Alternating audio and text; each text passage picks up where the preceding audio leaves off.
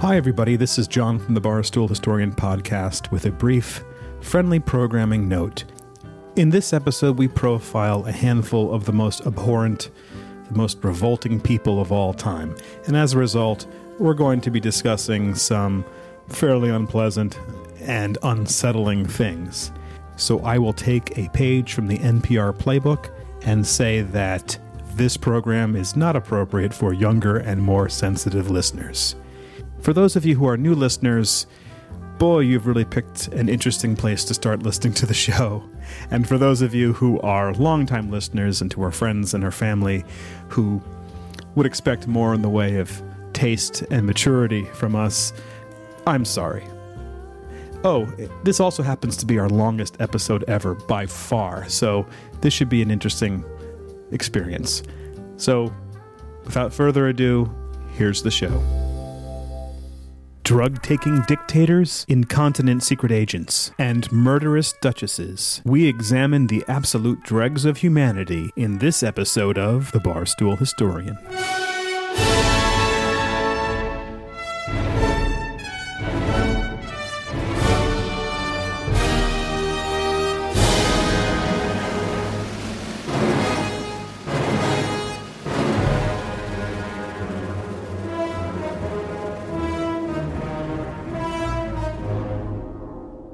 From New York, New York, and Geneva, Illinois, the Sodom and Gomorrah of modern times, the sister cities of sin, this is the Barstool Historian podcast, broadcasting from the Lion's Arms Tavern, our digital tap room, where the past is our playground. This is John sitting on the New York end of the bar. With me, as always, is Tim. Hello, Tim. Hello, men. And over there on the Geneva, Illinois side of the bar is Ed. Hello, Ed. Salut. Always with the French. Always with the French. Uh, anyway, it's been uh, a few weeks since our last episode. It is now early Feb- February. We've just celebrated our birthday month of January when all three of us have our birthdays. And Birthday um, month. birthday month, we make a whole month of it. And it's always around this type of time of year that I, I always feel a little reflective. And I couldn't help just taking a stroll down memory lane uh, when I uh, ordered a belated birthday present for Tim last week. And I'm going to put Tim on the spot and, and just ask you, Tim, what did you receive in the mail uh, last week? Well, I received the Basic Fantasy role playing game, which is a um, a streamlined version of Dungeons and Dragons, which is near and dear to our hearts here at the Barstool Historian. Um, and it's uh, quite accessible. Uh, and it also looks a little like a grade school textbook, which caused, caused some problems in my house, actually. John, John, do you know what I, I received for my birthday from you? Uh, It would be nothing. So I can't. I can't I'm- believe. I'm- I I'm can't believe the that, mail uh, carrier. The mail carriers are so. I mean, they didn't bring. I'm glad the, uh, all our listeners knows who you play favorites with. No, but this Not even cla- a 20 sided die? This is the classic. Uh, this is the classic college philosophy paper where you turn in the blank page and get an A. What John is saying is that your mere his mere friendship is the riches of life. Happy birthday, Yes. Ed. You're Ed- lucky Ed- to be the- friends Ed, with me. The, the the reality is is that I, I wrote a haiku for you, and it's well, it's, I'm, I'm glad we're recording now and, and, when you, you and- can uh, and- recite it. Uh, Can I recite it? Um, Yeah, sure. sure. Vampires run circles around the round track Oh, John. in all our hearts. There we go. John, you stole that from Yoko Ono, didn't you? I did. so the original had a lot was, more, uh, very had a lot more shrieking and guttural, uh, guttural moans. Uh, uh, so wait, let me let me complete the story. Uh, Colleen accidentally included this book on the way out to work in the morning uh, in her bag, uh, thinking that it was just one of the this, the the fifth grade textbooks that she had laying around, and um, because she works every night very diligently, and um, so uh, I got a text uh, later that morning uh, asking me what this basic fantasy role playing game was and, and begging me to please tell the truth that it's mine because she thought some strange stalker slipped it in her bag. Um, and I said, no, no worries there, Colleen. It's just uh, John's birthday present. oh God! Uh, so, and, But- and it's re- it's really fantastic. I mean, there there's some great stuff in here, and John John pointed out the thing that, of course, we both zeroed in on, which is the the cartoon depiction of uh, the vampire monster, who I think looks like Rocky Balboa if he turned into a vampire, but John thinks it's uh, Nicolas Cage. Yeah, just Nicholas Cage as is. That's total. You know what, John? You are right as usual. the connection here this is where you know our shared personal histories intersect here. This version that you have tim um, of dungeons and dragons is basically the early 80s version of dungeons and dragons as a, as a young kid that i knew. And it was the one that we, pa- we passed around in the back in the back of the school bus. But fast forward to like around 1990 and I, I was in uh, young Ed Gustafson's basement with a bunch of other 14 year olds playing advanced Dungeons and Dragons for the Yeah. very first time. Smarter than regular Dungeons and Dragons. More and advanced. this is all I remember of it. Conversations like this. Duh, no, you can't. The prerequisite uh, uh, ability score for the uh, the thief is this. Duh, no, you can't. It was like that. Yeah. for a good hour. And my theory is that this was this was some sort of uh, of preparation for your future lives as lawyers, because the Advanced Dungeons and Dragons books were like uh, how many pages were there total? Five hundred pages. Yeah. Oh yeah. I think in- Infinite. yeah, I think in terms of complexity, it, it made the Justinian Code look like the instructions to Candyland. Well, now it all makes sense because my my D and D name was Sir Timothy the Litigation. So, uh, so there you go. Well, uh, anyway, I couldn't help just starting off with that diversion. But this episode was inspired not by this role playing game, but by an article that Tim sent. I'm sorry, not Tim. An article that Ed sent us a few weeks ago. God, like miss my birthday. I know I get crediting the miscrediting wrong things? guy. Am- You, you gotta you gotta do better, man. I, it's been a tough week.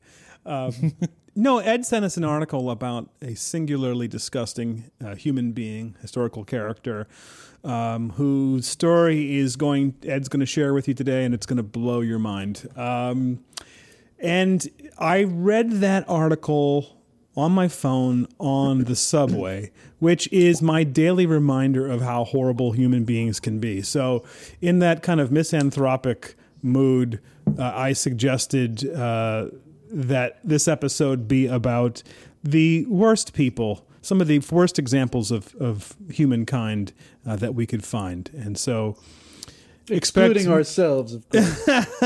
so expect more classic um, barstool historian, rogues gallery of freaks type characters in this episode. But uh, yeah, so that's one tradition is complaining about the subway, and I'll move on to one of our another show to traditions, which is talking about what we're drinking right now.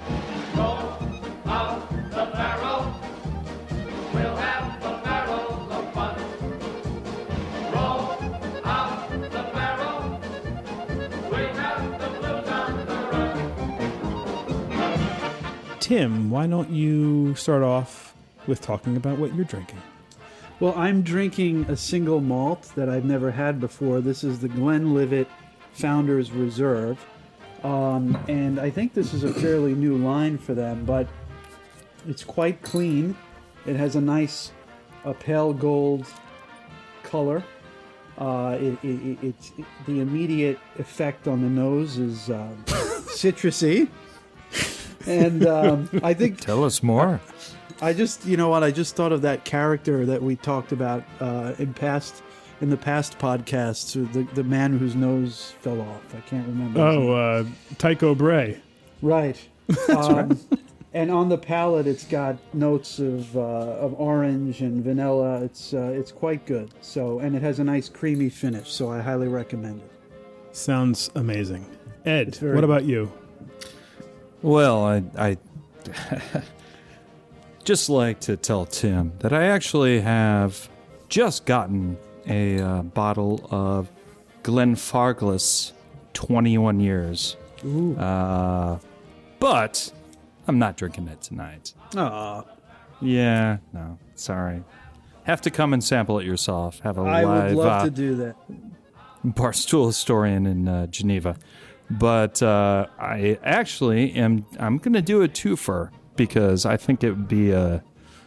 Yeah, it's yeah, a little bit fun, more fun to do some more local twofers.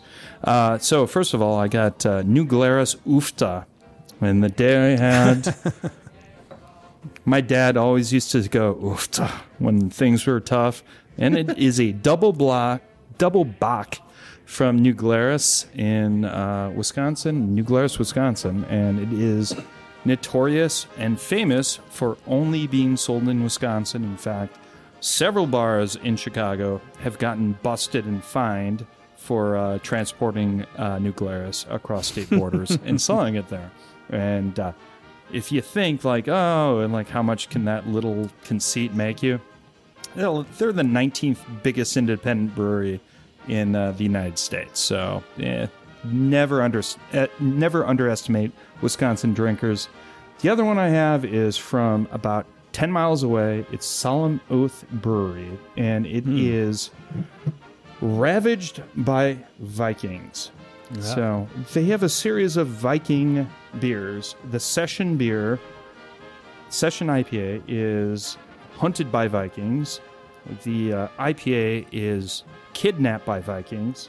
The double IPA is ravaged by Vikings.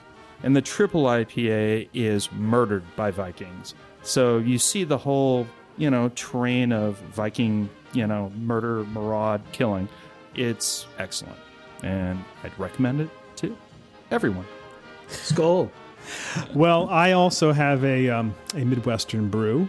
I am drinking the Kalamazoo Stout from Bell's in Comstock, Michigan. Uh, this is a stout brewed with brewer's licorice, or so it says on the uh, label. But um, I can't really taste the licorice, but this is a this is an outstanding stout. Um, I'm not sure I understand the label and it, you know on the subject of kind of creepy illustrations this is this is a really creepy one it's like a scowling man with uh it looks like he has a collapsed septum in his nose I, I don't know what is going on with this thing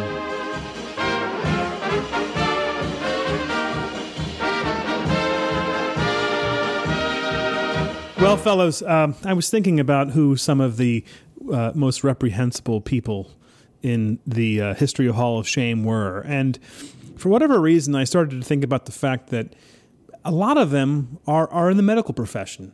Uh, and it struck me how many famous or powerful, wealthy people have had some truly uh, atrocious quacks in their employ.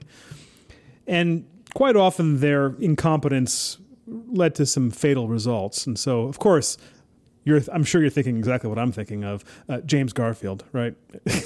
Absolutely. James Garfield, right? I think everybody at home was thinking immediately of James Left Garfield. too soon.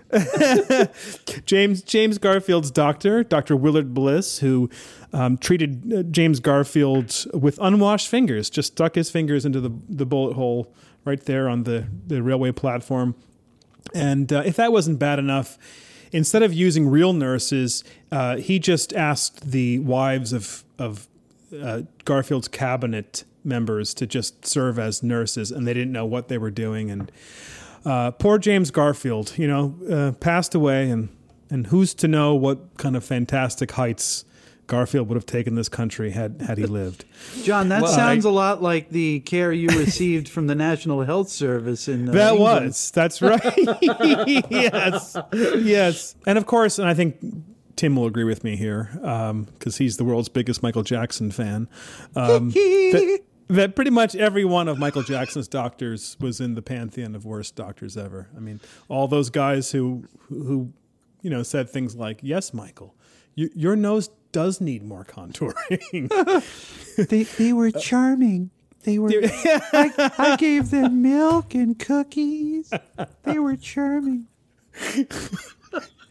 That's what I was setting you up to do. that whole thing was about getting you to, to, to do your charming bit.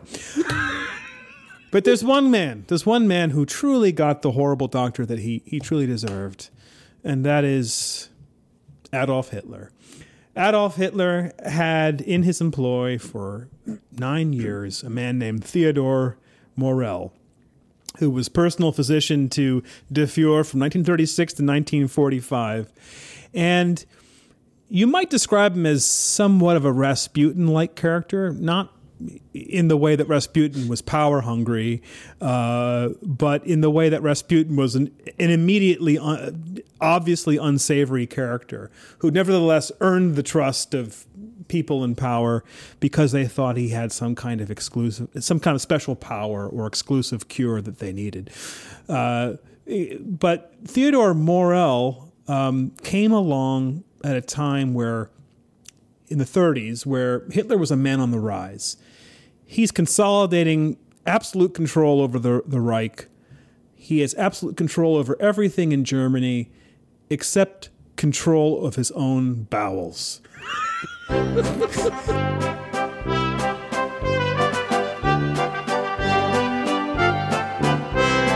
most powerful man in Europe. And this is documented in several physicians' reports, lengthy physicians' reports, which I'm not making this up, have surfaced over the past few years. Wasn't he a vegetarian? Oh, yes, I'm And getting is, to is, that. isn't this a lesson to everyone? well, Too much le- fiber. Yeah. yeah, well, this this is this is true. So Hitler uh, suffered from terrible gastrointestinal problems that went way beyond your your typical irritable bowel syndrome. So chronic indigestion, severe stomach cramps, and daily recurring bouts of extreme flatulence, to the extent that Hitler would have to get up and leave. Mein the- Führer, cool. Oof, mein Fahrtensprüchen. So, so he was a vegetarian. well, that's well, well, that, that was how he treated it. So he he had in the early 30s uh, decided he wasn't going to eat ham anymore because it reminded him of rotting corpses. And then he started he started he started eating a diet of of boiled and pureed vegetables. And then when he started to experience the indigestion, no surprise, he experienced it. His answer was, I'm going to give up all meat entirely. So, yes, he did go vegan. And I just have to say right now that I I wish this fact was in my mind the other day where and this is true, I was in a local coffee shop, a new coffee shop in my Brooklyn neighborhood, and I, I bought a cup of coffee and I was looking around for milk and all they had was oat milk and soy milk. So I went to the woman at the front and I said, "Oh, I do you have any whole milk? I don't seem to find any." And she looks at me and she says, "Uh, we're vegan here." And I wish I had been able to to be witty enough to have said, "Ah, just like Adolf Hitler." okay, but but You, do from you the like rules dogs of, too? but but the, from the rules of the internet and the con- basically the rules of engagement for sus- society, uh, you would have immediately lost the argument by bringing up Nazis. So That's true. That's Yeah, true. I'm- you lose. You bring up Hitler. You bring up Nazis. You lose. I just Yeah. thought Um, of that's that. Uh, was that commercial for Imodium, or where they have that jingle? Heartburn, heartburn, indigestion, diarrhea. You know, they they, they should just do it with a chorus of Nazis with Hitler Or or or set it to Wagner. Ride of the Valkyries. Wagner. I pulled my pants, I pulled constipation, my I- pants. indigestion. literally just saw a chorus of Nazis because I saw the producers in Aurora with Oh. some of our friends. Oh, jeez. on, on Sunday. So I'm so reli- I- I I'm can so picture relieved the end of even that better than you sentence can. ended with when I saw the producers because I just thought you just saw a chorus of Nazis somewhere on the street. Like Oh God. it was the worst Christmas walk ever. I know that was terrible. Before I move on from this juvenile topic, though, I would like to see um, historical footage of Hitler at one of those rallies, and then periodically he just kind of lets let's let's loose some uh, some wind. Zu Millionen hier vereinigen, um einmal symbolisch zum Ausdruck bringen, dass wir nicht sind Stadt und Land, nicht sind Arbeiter, Angestellte, Handwerker, Bauern, Studenten, Bürger, nicht sind irgendwelche Anhänger irgendwelcher Weltanschauungen, sondern dass wir sind Angehörige eines Volkes. Now you know why he lost like three three to ten pounds with every speech. Yeah. Meanwhile, in the eagle's nest, Meanwhile, in the eagle's nest, Hitler must have been pretty desperate because they're they're at um, the Berg der Berghof, his alpine um, his alpine villa that overlooks the the Alps. Uh, at a party, he met a morbidly obese, sweaty man with chronic halitosis and just, by all accounts, simply unbearable bo. and it was love at first sight. Possibly because this is Are the you sure man. Tarrare didn't live to be immortal? I'm sh- I- I'm pretty sure he didn't, but this was actually uh, Dr. Theodore Morell. This was their first meeting, and somehow eh, throughout the con- their conversation in this party, who knows how this came up? Um, Hitler mentioned his indigestion problems, and Dr. Morell said, Ah, mein Führer, I, I have just the treatment for you. I will come by tomorrow and we will start a course of treatment. so, this is 1936. This is the beginning of their relationship. Morell uh, then starts to observe uh, Hitler over the course of a few weeks and writes in his diary and, and in his examination reports at the time, and I'm quoting here, this is a direct quote. He writes, uh, The Fuhrer exhibits constipations and colossal flatulence occurred, occurred on a scale I have seldom encountered before. It's part of the historical record, folks. Um, so the Histor- obvious. this is part of the historical rectum, folks. Gotta be kidding me. Oh boy, this is. I've really dragged this down into the gutter. I am sorry, everybody. I can't. I can't. Especially, Well, you know yeah. what? Yeah, don't be sorry. We're doing a thing about the most disgusting people in Yes, that's true. That's history. true. Let's roll in it. So, so what's Like the pigs. logical treatment for this this indigestion and, and gastrointestinal problems of the of the Fuhrers? You would think it would be to change his diet, but no. Dr. Morell has a a secret medication or a very special medication, something called Dr. Kusta's anti-gas pills. and there are many ingredients in these pills, but but one of the uh, one of the special ingredients was um, was strychnine. Seriously? Yes, strychnine. Um, I really wanted to say Retsin. Do you guys remember Retsin from? Oh, a glistening drop. Yes, a glistening drop of. Oh, I think trans fat. like o- Olestra. Yeah. Yes. Exactly. yeah. Similar effect. Um, so strychnine was actually in these these pills, but for whatever reason, maybe it's just the good old placebo effect. Hitler's condition actually improves, and from that point on, uh, Morell is never that far uh, from from Hitler's side, and he's with him for the next nine years until the end of, of Hitler's life.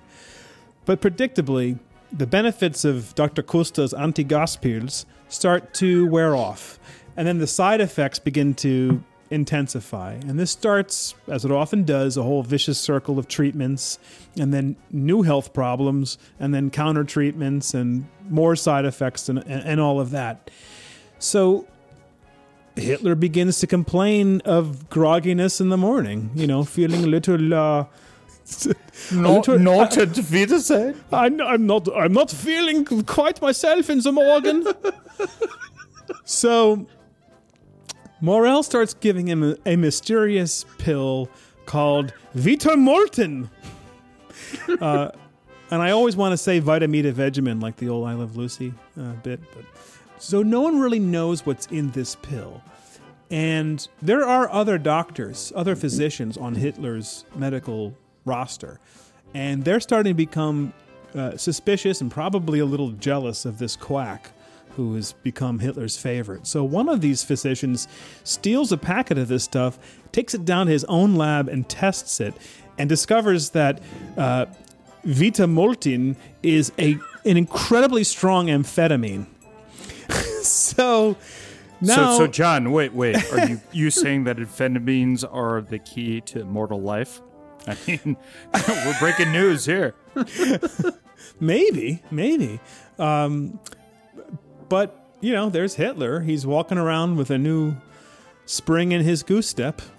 Uh, and he is starting to have trouble sleeping at night. So, no problem. Dr. Morell's got the cure. He starts giving him barbiturates. And then, before too long, that's not working anymore. And Morell starts giving him morphine. And so the morphine All right. leads to, well, as it often does, leads to extreme constipation.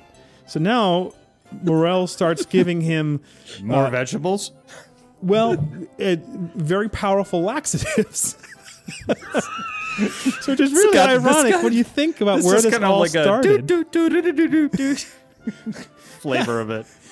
But but Hitler's favorite drug, the thing he truly craved, according to the physician reports at the time, was cocaine.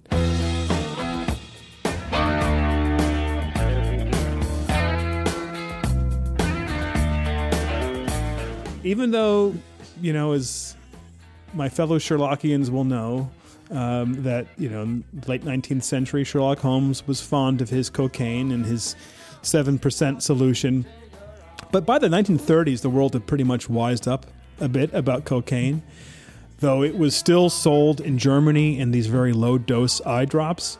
So Morell took these eye drops and then basically found a way to uh, multiply their strength by 10 times. So he starts giving Hitler these eye drops, and Hitler's constantly dropping these, these cocaine drops in his eyes.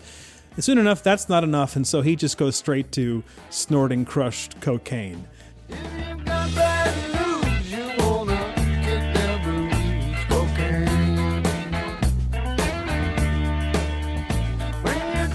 he gets totally addicted to cocaine and, and really craves the stuff. And by the time of Operation Barbarossa, when that begins, like clockwork, every morning after Hitler gets up and has his bowl of watery uh, gruel and slop uh, for breakfast, he calls for Morell. And Morell comes in and gives him a series of injections, pills, and solutions. He is getting around 80 different drugs daily from Dr. Morell.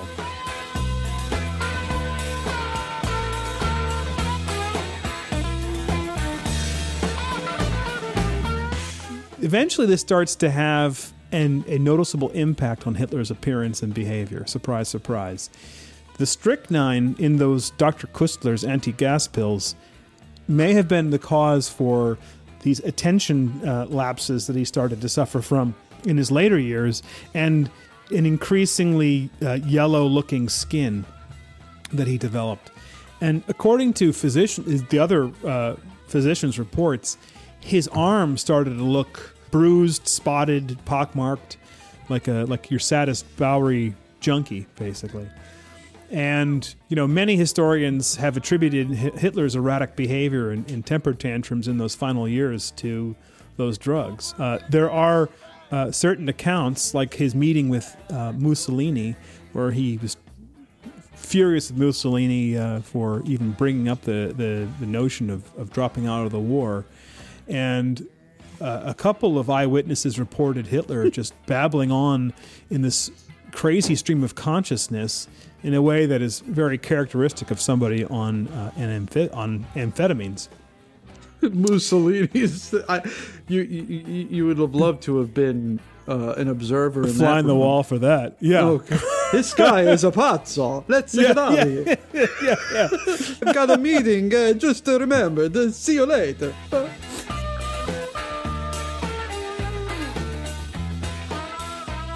So Hitler's dependency grows. The Nazi leadership started to get concerned, and they actually started. They actually had a nickname for this guy, which was Der Reichmaster of Injections.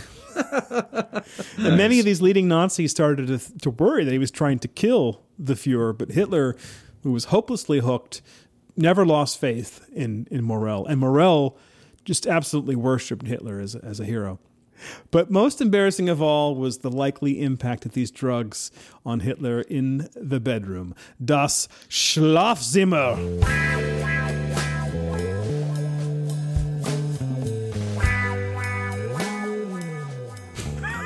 As it turns out, he was having a little trouble getting down with Eva Braun.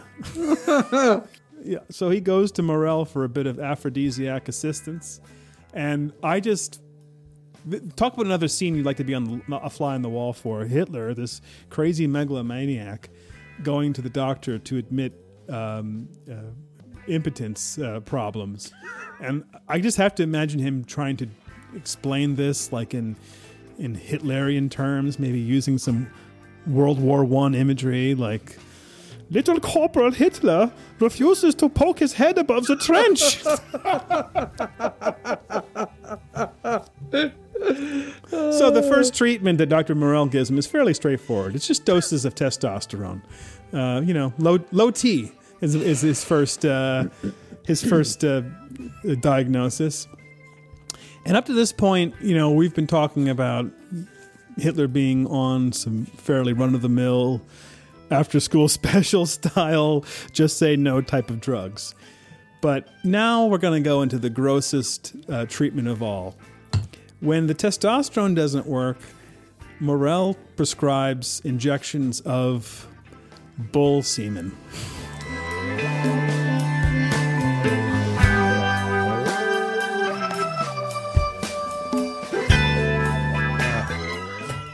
Cut out the middleman.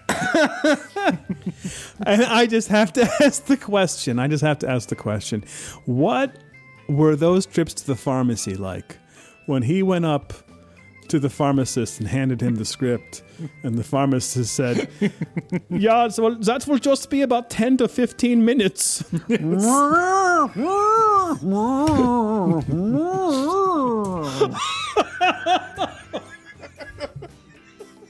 I think it would. You you got it perfect. It would sound exactly like that.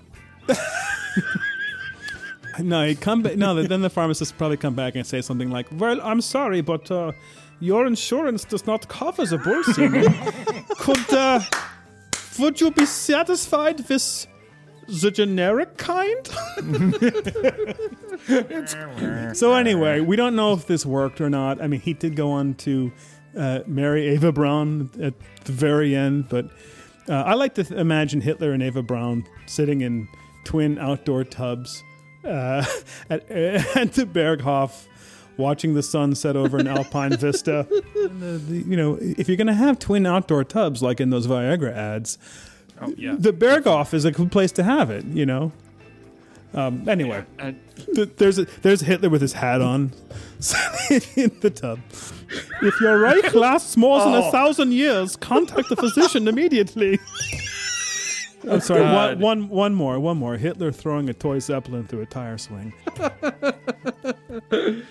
so uh, again, all this, apart from the part about the you know ridiculous commercials, all this is actually from actual first-hand sources, uh, the physicians' uh, records uh, from from the Third Reich. There have been some historians who, um, actually one in particular, whose name I can't remember, um, who wrote a whole book. I think it was it was a German author who wrote a whole book about how influenced the Germans, uh, the, the Nazis were by drugs. I think takes the whole um, the Third Reich was all explained by drugs thesis a little too far, but I think there's something there as it relates to Hitler uh, for sure. So, in that light, is Dr. Morell such a bad doctor after all? Hmm?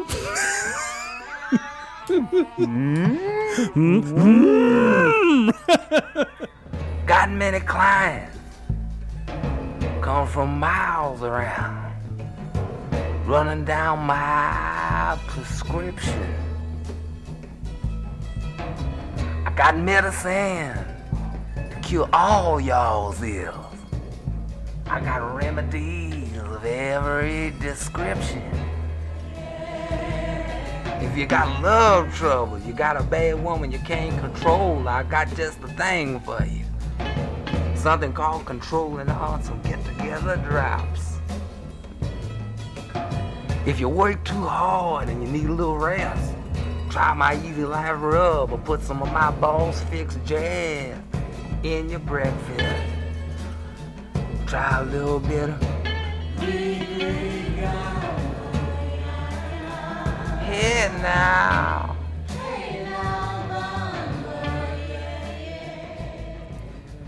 I want to talk to you about a man named Tarrare. Well, Tarrare was born into poverty. He was born into Lyon, France, in the late 1700s. And if you've seen any Les Miserables uh, musicals, movies, etc., you know, being a peasant in France was not ideal.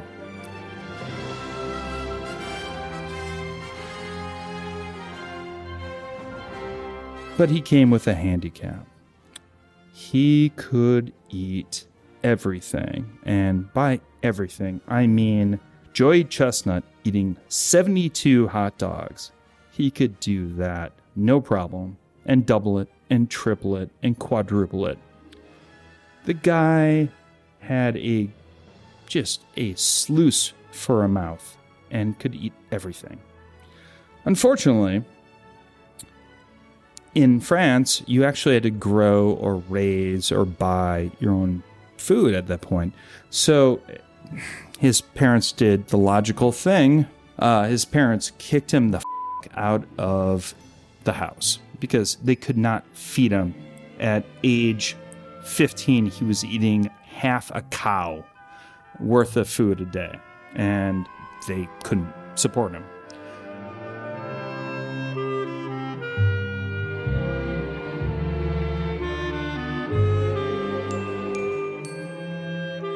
Fortunately for Tarrare, he found a way to get in with a group of vagabonds, cutthroats, pickpockets, and prostitutes, and was part of a scam to uh, get pickpockets unaware by eating everything stones, you know, birds, whatever it took. Uh, that worked for a couple years for Tarrare.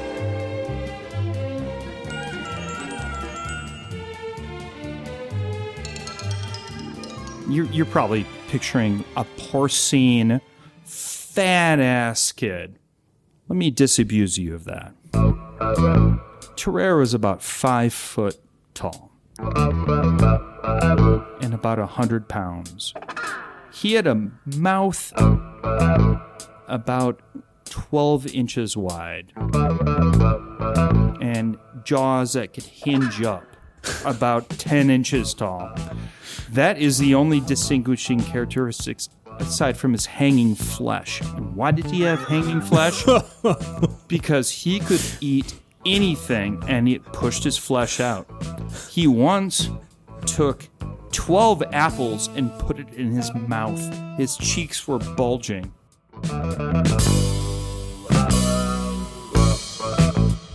So he, he did the, these tricks for a while, but he was a patriotic lad. And when King Louis XVI got overthrown and France was uh, besieged by enemies, he joined the army. And no doubt because I get paid food for free.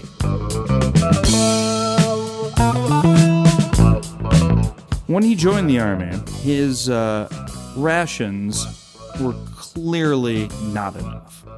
So his commanding officers and his co army guys gave him food till he was on four rations a day, and he would plow through it and still be hungry. It became just a joke.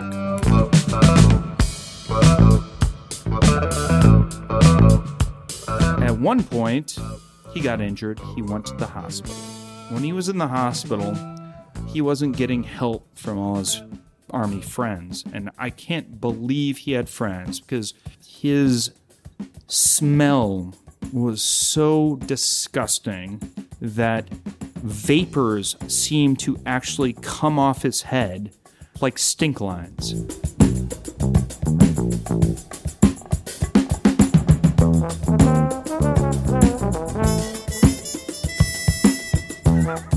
He went to the he went to the hospital and no one thought anything of it until he got really hungry. And he went and ate something. And what he ate he actually went to the pharmacy broke in and ate every drug they had. He didn't die but a uh, baron percy uh, a, a, uh, a a doctor decided like what the f- is happening with this guy? I'm like let's let's find out. So the first test is like well what can you eat? And this being not not recently they gave him a cat. A live cat. A not happy cat he ate that cat no problem about it. And Baron Percy was like, I found my life calling. Studying this incredible gross person.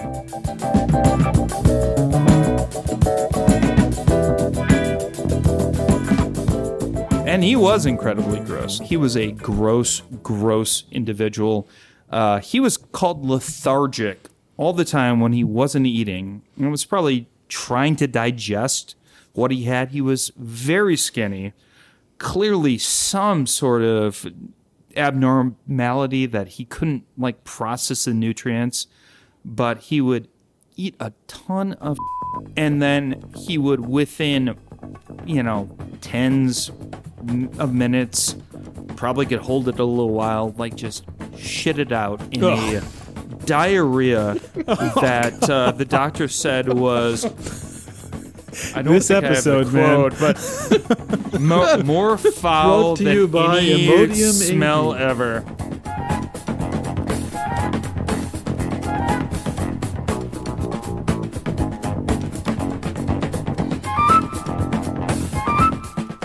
he was amazingly gross. Actually, I have a quote on uh, direct quote on uh, the cat, just to you know, From the give cat? you, give you some, some uh, background. He seized a live cat with his teeth and disemboweled it, sucked its blood, and ate it, leaving the bare skeleton only. He also ate dogs in the same manner. On one occasion, it was said that he swallowed a living eel without chewing it.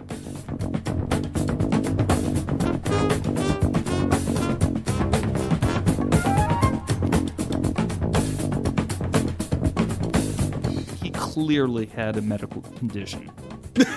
and uh, po- polyphagia is probably what he had, and there are other sufferers of that. It's basically it's a symptom of diabetes, but there, there could be chronic polyphagia as a, a kid. A, a guy in Kent in 1630 in England had it. He was called Nicholas Wood, the Great Eater of Kent. And uh, he was just able to eat a load of stuff.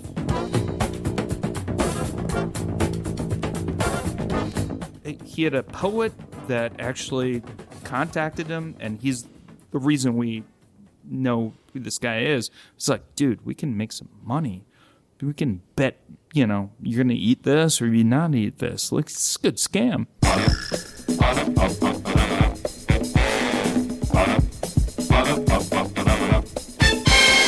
So he started doing that, and the guy was winning most of them. But unlike Tarrare, this guy lost some. I mean, he had to eat like a whole cow and like passed out in the middle of it, like of a fucking food coma. I mean, he was no Tarrare.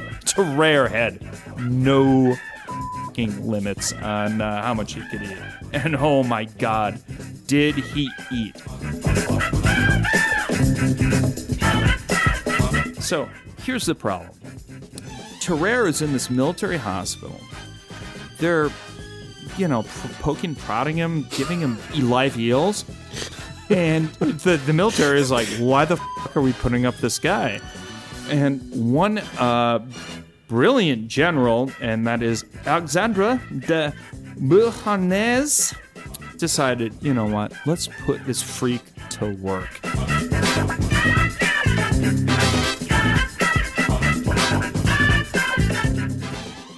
So he asked him, like, look, listen, this is a small box, a small wooden box. Can you eat this small wooden box with a message in it? It's like, yeah, no problem. So he, he swallows it and he defecates it later And it's a rocking much- chair. with much aplomb. Yeah. So he, he does this later, and they oh they this poor son of a bitch soldier has to like dig it out, and again um, he shat it out. They open it. Eh, the paper was okay.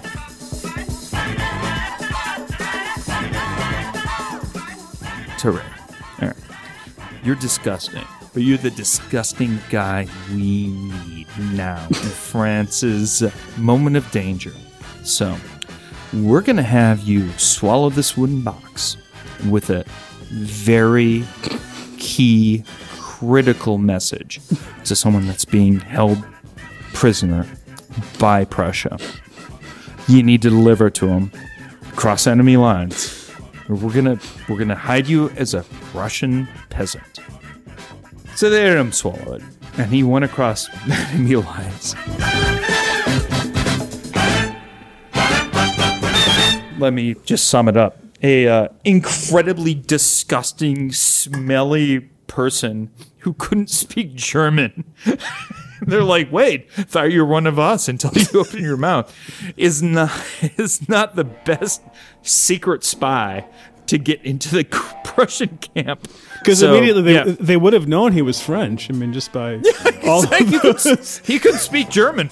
So yeah, yeah. A smelly So, person uh, doesn't speak German. they- I mean, No, not at all. Not a little bit.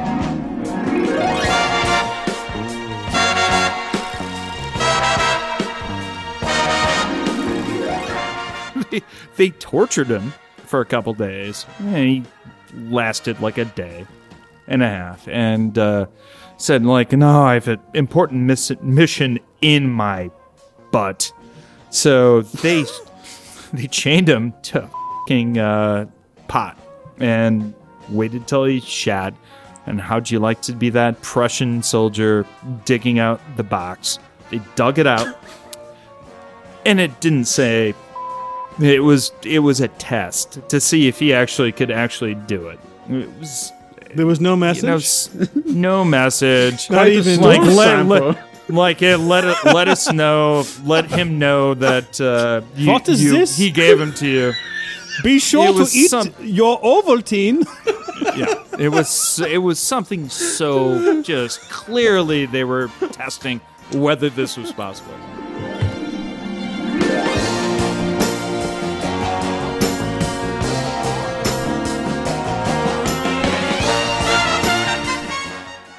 So the Prussians having to wade through what is regarded by every source I've I've looked at as the most foul, awful diarrhea ever to come out of a human being. Were clearly angry. so the the uh, commanding general said, "Let's hang this." F***er." And they well, put him up on the gallows. warfare we're talking about. Yeah, let's put like this is this is gross. Let's put him on the gallows. Let's hang this. This is gross. This is stupid. Like, are you kidding me, France? This has to be some sort of like fu to us. So they put him up there, put the the noose on him. Poor Tarrare is up there. His his only crime is he eats live animals and anything else, rocks, you know, corks, anything he can eat. Like, how did I end up in this sad, sad state? and some poor, you know, some someone giving a shit about this poor son of a bitch told the general, like, clearly this guy is. He had no idea what's going on. He's just some sad freak, you know. You really want to execute a sad freak? General's like, no, yeah, you're right. All right, fine. Let's let him go. But hey, bunch of soldiers there. Make sure you beat the f- out of him before he leaves. So he had a bunch of soldiers just beat the shit out of Tarrare, and then like kicked him across the line. So like this beaten up, smelly, like waves of filth coming off of his face. He's probably hungry as hell. Uh, he he has a clarifying moment, I guess we could say. you know what? This army thing, it ain't for me. So we got back, and he told the doctor, Baron Percy, you know, can you cure me of this shit? This isn't good. I don't like this. And he's like, okay, let me let me give you the best, the best. Don't tell, 17 don't tell me. sev- Do- Dr. Koester's anti-gas pills, right? Yeah, this 1795 has for you. Yes. Okay. Laudanum, tobacco, like more brandy. Nothing worked. And again, he got more and more desperate. And like all the reports are, he actually got hungrier as Oh, this no. went on. He would go out and just to eat refuse piles. He would eat anything. He'd eat stones. You know, he just was like fucking stir crazy for eating stuff. Obviously, people listening to the Barstool historian will know that uh, we have iron stomachs and we're not afraid to talk about gross. Oh no. But but this is some gross. Brace yourself. Bra- brace yourself. Oh god. People, brace yourself. Ready? Are you ready? John, Tim, are you ready? Buckled in. Yep. Uh, okay. All right. I've built it up enough. when a 14 month old baby went missing from the hospital. Come on. Yes, exactly. When a 14 month old baby went missing from the hospital, even Percy was like, okay, this guy's medical, he's a amazing freak, but we can't have people eating babies. Cats, dogs, random is something, but babies, no, what the? And I will, hey, you know what? I'll be devil's advocate. There was no proof he actually ate the baby but you know you have an, a, a, someone that is willing to eat anything in your hospital and you have a baby in there to see some you know like oh how's my baby doing? And the next day like your baby's totally gone. Yeah, you know it's france 17 at this point 97 eh, you know probably he ate the baby. So anyway it is in here here's the backup that he had no limits. They caught him eating a corpse in the morning. Oh. Oh god. Yeah. oh. So, yeah, it's not like you know, not even he would do that. He would eat anything, and he seemed like completely pushed by this urge to eat.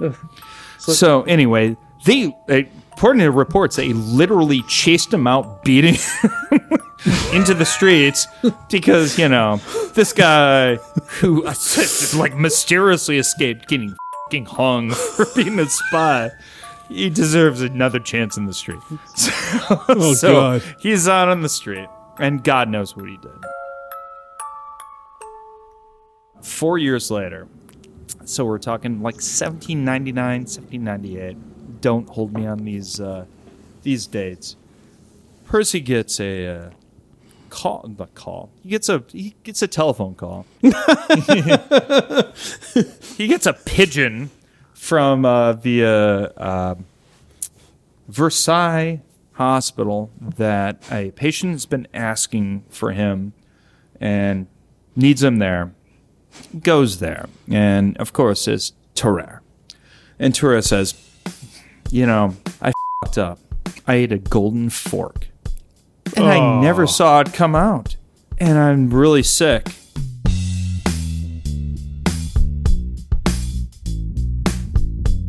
Let, us make it clear: the Baron Percy was a real doctor. He was not a, you know, this isn't like the 1400s.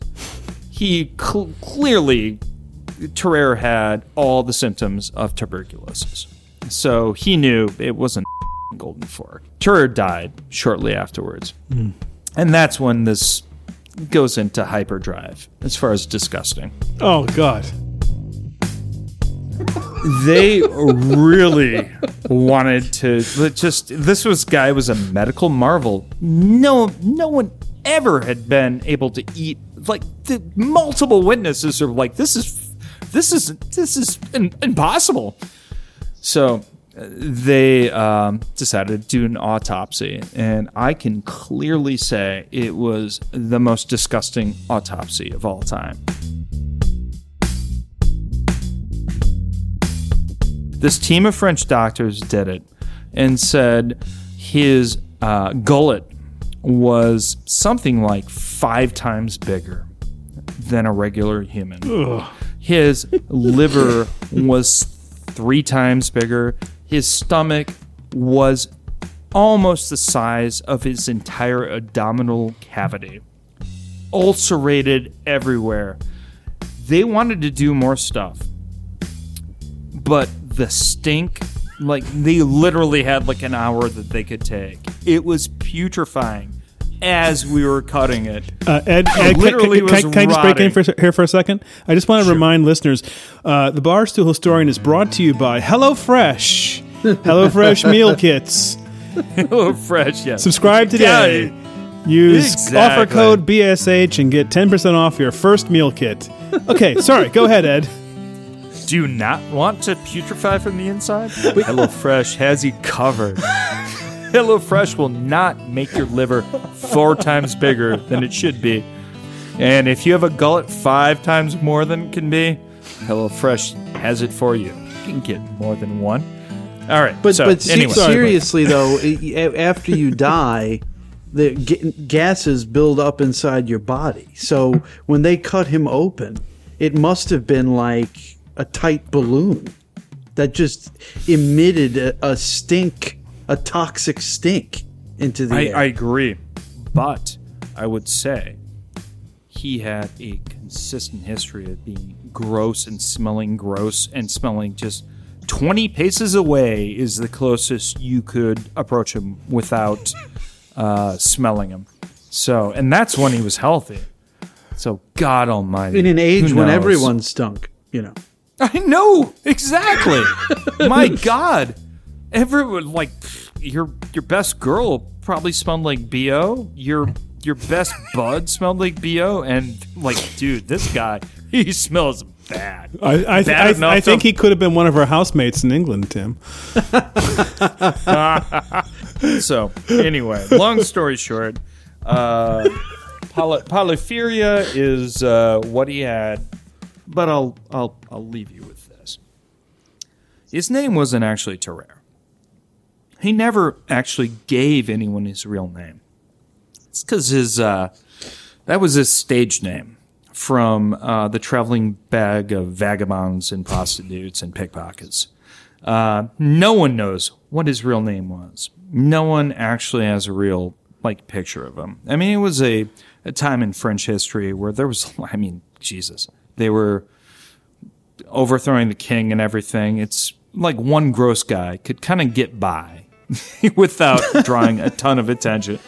But uh, it, it is apparently uh, the old French saying was "bon bon terreur" meant like a huge fart.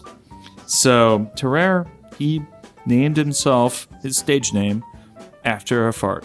and uh, I think that's pretty much epitomizes him and, and gives him a little. A little fellowship with Adolf Hitler, Yeah. based Yeah. on, Oh, on John's. what, what a lovable scamp. I know.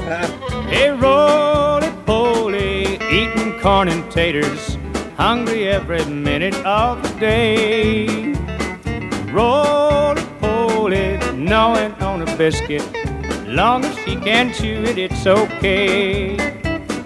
He can eat an apple pie and never even bat an eye. He likes everything from soup to hay. Roly poly, daddy's little fatty. Bet he's gonna be a man someday.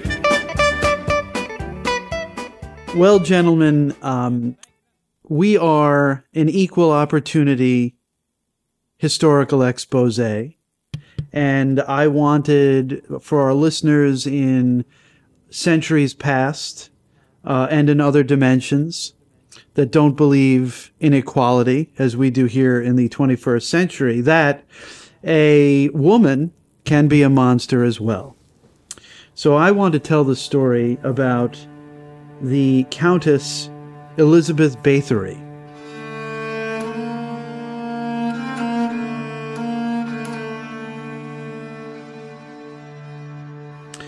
Uh, on December 29th, 1609, a group of soldiers stormed a Hungarian castle, the castle of Katchike, at the behest of King Matthias of Hungary. And they arrested the notorious Elizabeth or Erzsébet, as it was pronounced in Hungarian, uh, who was a notoriously twisted Hungarian aristocrat, sadist, and psychopath, who reputedly murdered and tortured up to 650 people, mainly local peasants.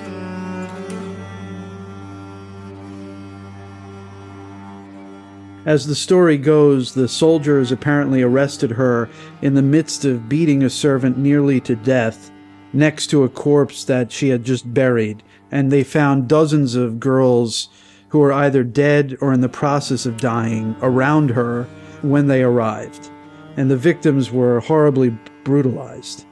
It was basically an active crime scene when they barged into the castle. Elizabeth Bathory was born in Hungary in 1560 to a large family estate. It was a Protestant uh, noble family. Uh, her family controlled Transylvania, and her uncle, Stephen Bathory, was the king of Poland, so she came from great aristocratic stock.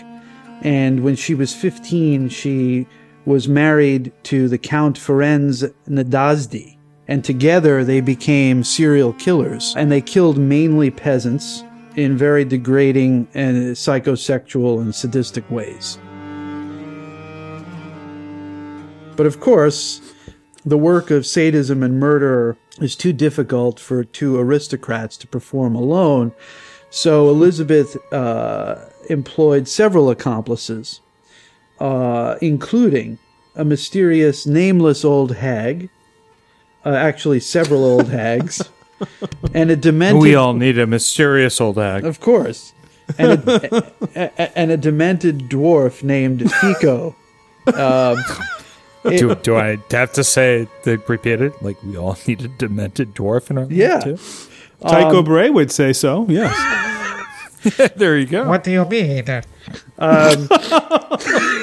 so um, Elizabeth started slow, slowly, as all serial killers do. She, be, you know, some begin with torturing animals. She started with servants, and uh, viewed them mainly as property, as as aristocrats did in those days. And she would torture servants in very, very draconian and and, and horrific ways. In fact, the the first documented case of sadism uh, is when she burned a peasant girl with a hot iron after she had messed up her laundry.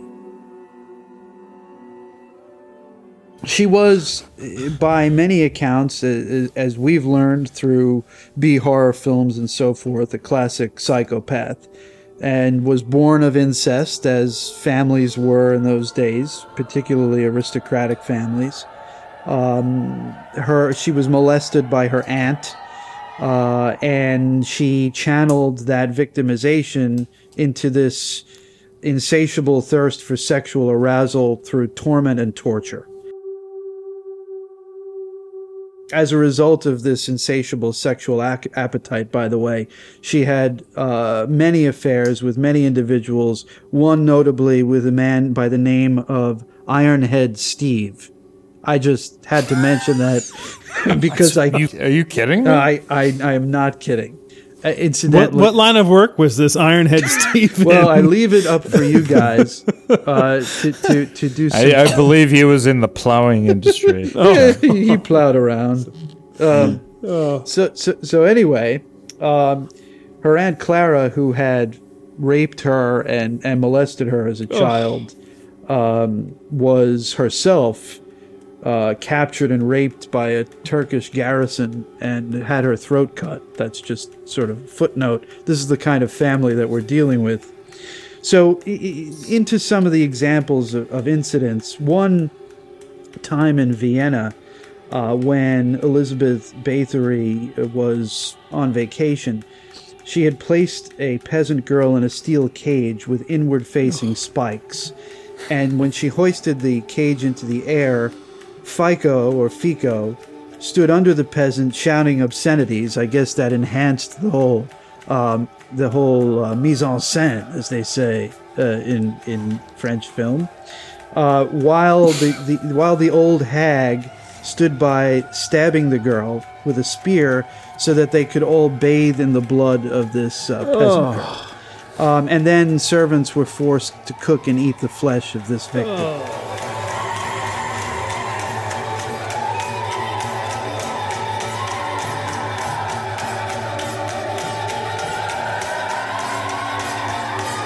So, uh, on several occasions, uh, she stripped servants naked uh, and poured water over them in, in, and left them in the freezing cold to observe the limits of human suffering. But to the extent that her marriage kept things in check, her husband died uh, while fighting uh, in a far off war, and that sort of escalated things.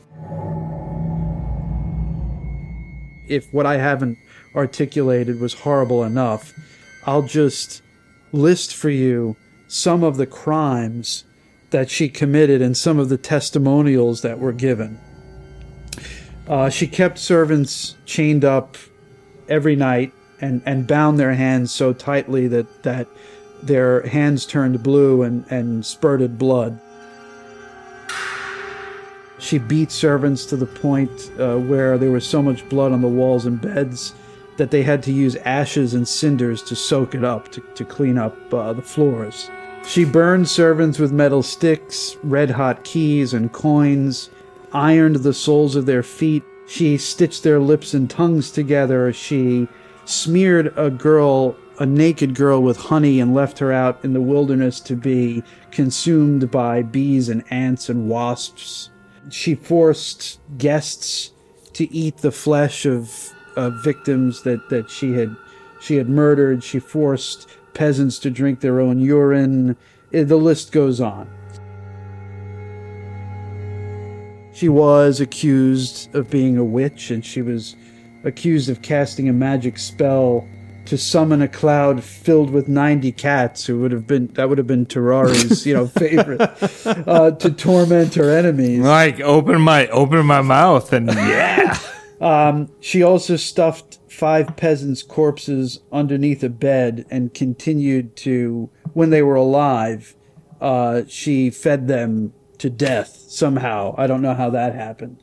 Um, so, so you get the picture. Uh, she was, Tarrare doesn't know either. He's like, give me more. and her career went on for years, but uh, it got a little sloppy. She ran out of peasants to kill, and she ran out of places to hide them, and it, and she killed at an ever increasing rate. So she would throw corpses over walls, dump them in in, in cemeteries, gardens, and rivers. Um, and when she started to run out of victims, she attacked and killed a Hungarian noblewoman. And that is what prompted what appears to be, by our standards, a modern investigation.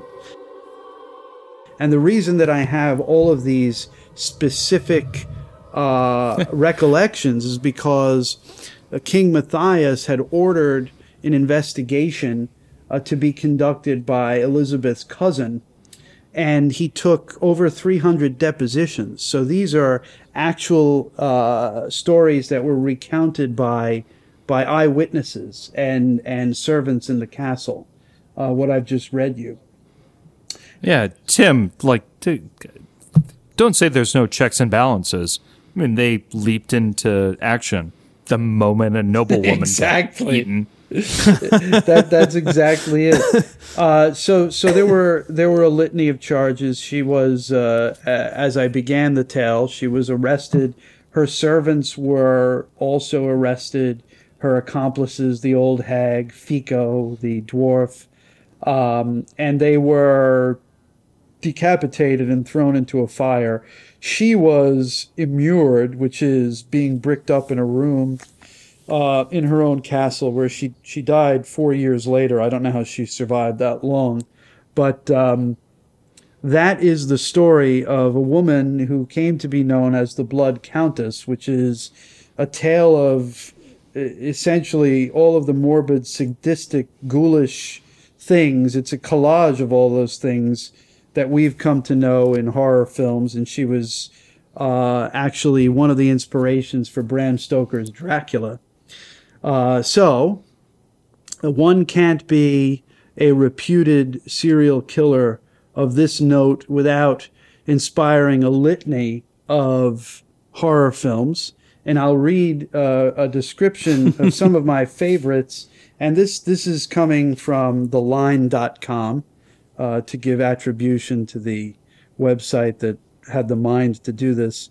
Um, so, uh, the first one, Chastity Bites, is described as a modern day California Liz Batho, uh, inspired by our, our friend here, Elizabeth Bathory, runs an abstinence program in a local high school. Her quote unquote virginity virginity action group uh, is kept well supplied with uh, virgin blood of of local high school girls. These are It always needs action. the, the, yeah, these are uh, sexploitation films and you know B horror films. Immortal Tales, which is basically a, a porn flick, uh, is notable because the woman who plays Elizabeth Bathory is Pablo Picasso's daughter, uh, Paloma Picasso, He must be so proud. Damn. uh, Countess Dracula, which is him him knowing no, knowing him, he probably would be.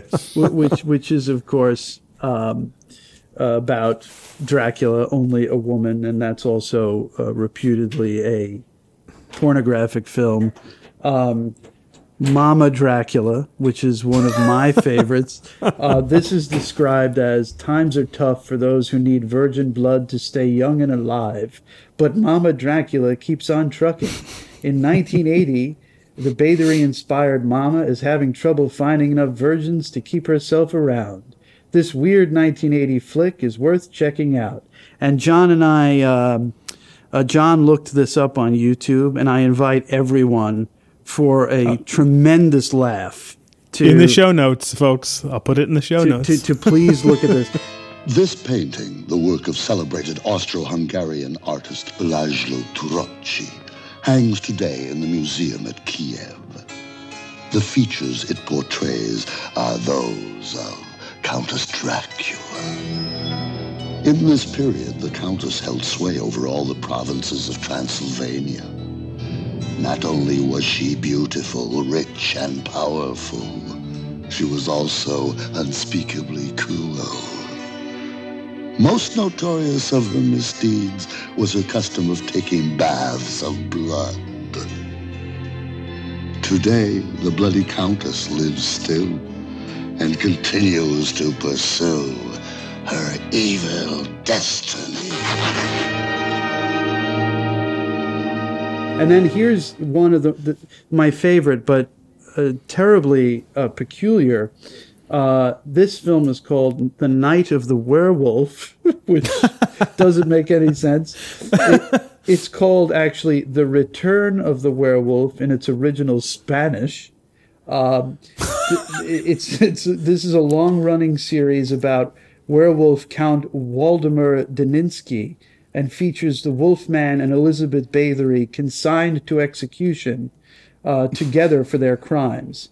And since the two are nearly impossible to kill, they find themselves entrapped in a terrifying and intense battle. Uh, that one, that one, I really want to check out. So, so Oh. that that is the story of the Blood Countess. Uh, I, I would say uh, worst Disney princess ever. Echoed voices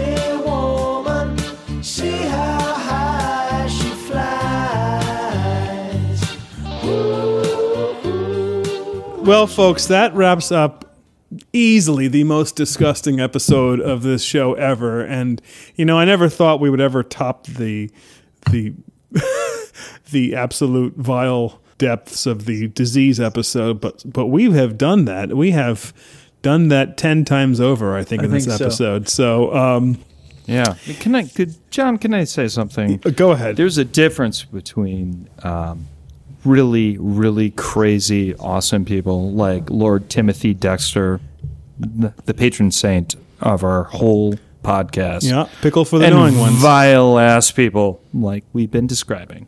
And uh, being a no. be, being a pickle for the knowing one is different than um, eating live babies. So, So are you saying I should not be making Tarrare t-shirts to sell on the site?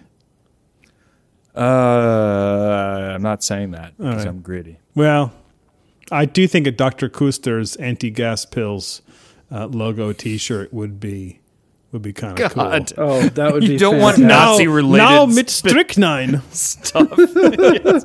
Not with more things that could kill Hitler. Yeah. Like, yay! Let's do that.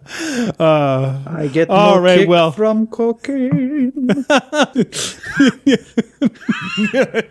I get nine kick mit cocaine. Methamphetamines don't kill me at all. I need some more cocaine.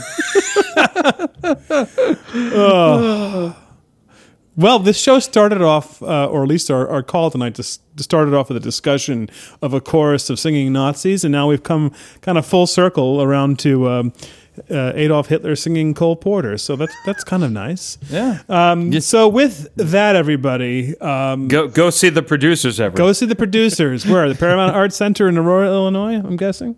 yeah, Paramount Theater. Paramount Art Center, wonderful place. It's uh, one of the Yeah, treasures of the Fox Valley. It was Um, actually uh, a nice time. It is, I, it's a great place. I haven't been in 20 some odd years, but, uh, but go check it out, folks.